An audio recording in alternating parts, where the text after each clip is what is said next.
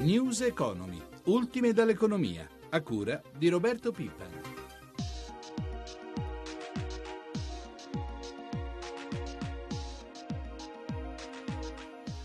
...20 giugno 7.38, Vittorio Cota con voi, nuovo appuntamento con News Economy, l'approfondimento economico del mattino di Radio 1. If inflation remains stubbornly low, then the ECB should consider a large-scale asset purchase program primarily of sovereign assets. Il Fondo Monetario torna ad avvisare l'Europa e Mario Draghi. Il vostro patto di stabilità scoraggia gli investimenti. La deflazione in agguato, anzi c'è già. Abbiamo sentito il numero uno del fondo, Lagarde. Il messaggio, lo traduco, è chiaro. La BCE faccia quantitative easing, cioè compri titoli pubblici per mettere in circolazione contante per le famiglie e le imprese e non per le banche questa volta. Gli eurogovernanti in uscita balbettano. Berlino fa finta di non sentire.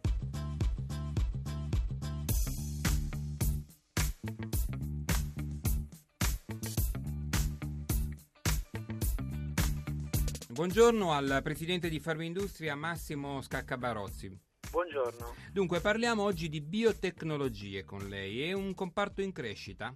Sì, è un comparto importante per noi perché nella farmaceutica ormai quasi esclusivamente molti prodotti della nostra ricerca sono di origine biotecnologica, che non sono più tanto di sintesi chimica, ma sono originati da cellule viventi, quindi sono prodotti altamente tecnologici. Quante sono le imprese impegnate? Sono oltre 170 e se pensa che noi abbiamo 200 associati significa che ormai quasi la totalità delle imprese farmaceutiche si rivolge al biotech e il biotech è farmaceutico. Quanto investono in ricerca? Beh, l'85% degli investimenti medicinali sono a carico delle industrie farmaceutiche, quindi c'è una, un forte ritorno soprattutto agli investimenti in settori specialistici come questo, proprio perché c'è un momento di fiducia nel nostro paese. Quanti farmaci sono attualmente disponibili e che malattie si possono curare? Tantissimi, parliamo di malattie come i tumori, epatite, malattie del sistema nervoso centrale,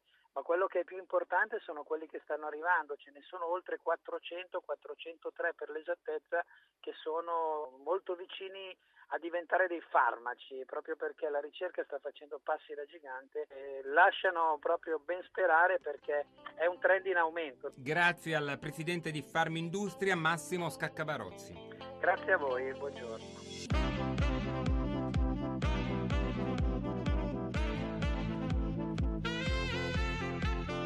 Idee vincenti come quella venuta ad un imprenditore del Mezzogiorno, un agricoltore che tra pochi giorni verrà confermato alla guida di Confindustria Benevento, Biagio Metaluni. Nel mondo un miliardo di persone soffre per la carenza di vitamina D. In Italia questa carenza interessa addirittura il 76% delle donne sopra i 60 anni. Con l'aiuto dell'Università di Napoli Metaluni ha deciso di produrre olio arricchito con questa vitamina che è presente in natura solo in pochi alimenti. Roberto Pippan lo ha intervistato Stato. Sentiamo.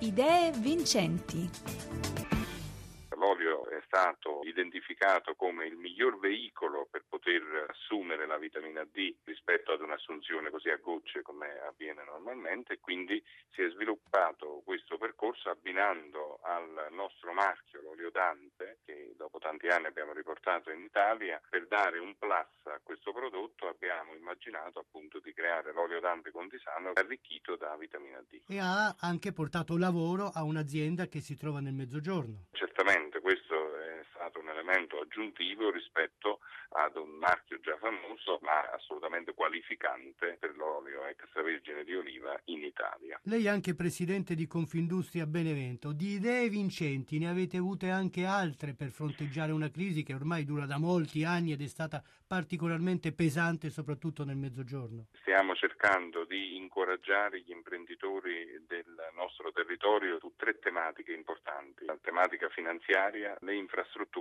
e la burocrazia. Di questo ne parleremo in un incontro pubblico che avremo il giorno 8 luglio con la presenza di Giorgio Squinzi, al quale abbiamo invitato anche il Presidente del Consiglio Renzi perché abbiamo bisogno di dare alle imprese il coraggio di investire. Quando lei dice banche intende dire che le banche non danno sufficiente credito? Intendo che banche quando si trovano di fronte a aziende sane imprenditori seri devono giocare il loro ruolo. Talvolta in questo momento non lo stanno facendo. Cioè, poi sulla burocrazia sarò feroce nei confronti della burocrazia perché ho fatto mia un'affermazione del Presidente del Consiglio il quale ha detto la burocrazia va combattuta violentemente. C'è anche il problema dei crediti che le imprese vantano nei confronti della pubblica amministrazione. Ho la percezione di trovarci di fronte ad un'attività del governo che questa volta davvero ci sta mettendo le mani per sistemare le cose. C'è anche, e ben venga, il pungolo europeo, però posso dire che ci sono segnali molto positivi in questo senso.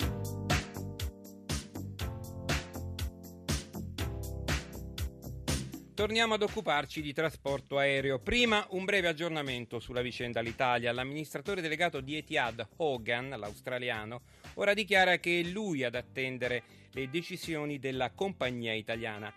Cioè aspetta l'ennesima lettera da Roma che pare sia partita, forse non lo è ancora, insomma è la solita melina alla quale siamo abituati da sei mesi. Se all'Italia chiarisse sarebbe meglio e Hogan comunque avverte entro il 31 luglio o chiudiamo o salta tutto.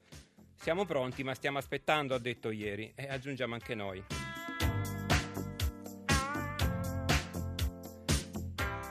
Parliamo ora delle novità tecnologiche che attendono i passeggeri negli aeroporti e a bordo degli aeroplani. SITA, il consorzio di oltre 400 compagnie che sviluppa soluzioni tecnologiche per aeroporti e vettori in tutto il mondo e che ha fatturato nel 2013 1 miliardo e 600 milioni di dollari, ha tenuto a Bruxelles la sua tradizionale assemblea annuale. L'occasione buona per presentare le novità che cambieranno in pochi anni il modo di fruire del trasporto aereo. A guidare il sito è un italiano, si chiama Francesco Violante, io l'ho incontrato e gli ho chiesto quali sono le maggiori novità in arrivo. intanto oggi è possibile con il mobile avere la, la boarding pass, eh, fare il check-in, eh, addirittura si comincia a poter pagare tramite il mobile e questi sono i servizi attivati del passeggero. Ma nel momento in cui il passeggero entra in aeroporto è possibile con la tecnologia attuale riuscire a dare al passeggero un ulteriore livello di informazione. Le faccio un esempio.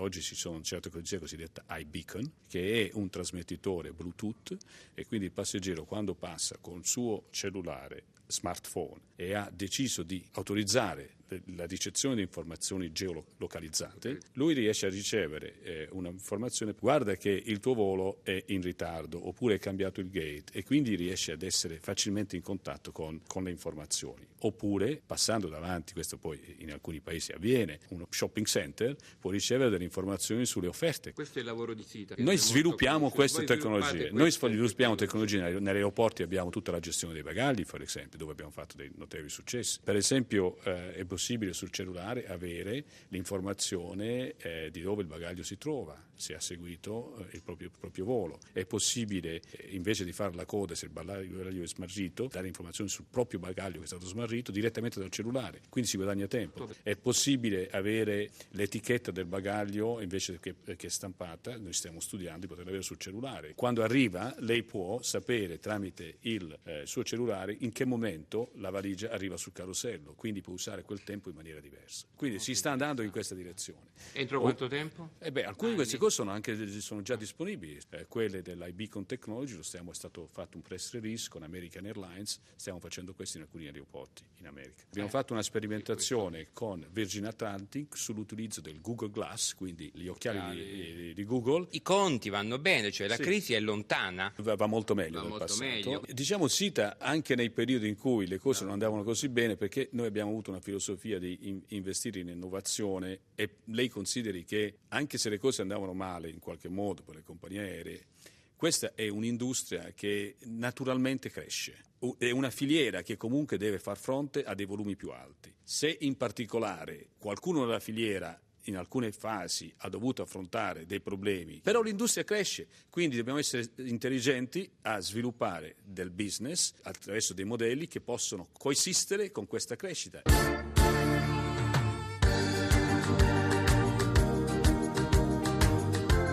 7.47 andiamo in diretta con i mercati, come al solito è con noi Da Milano questa mattina Michela Coricelli, la saluto, buongiorno. Buongiorno. Allora, dopo la Fed e le parole di Lagarde, quali sono le previsioni di apertura in Europa?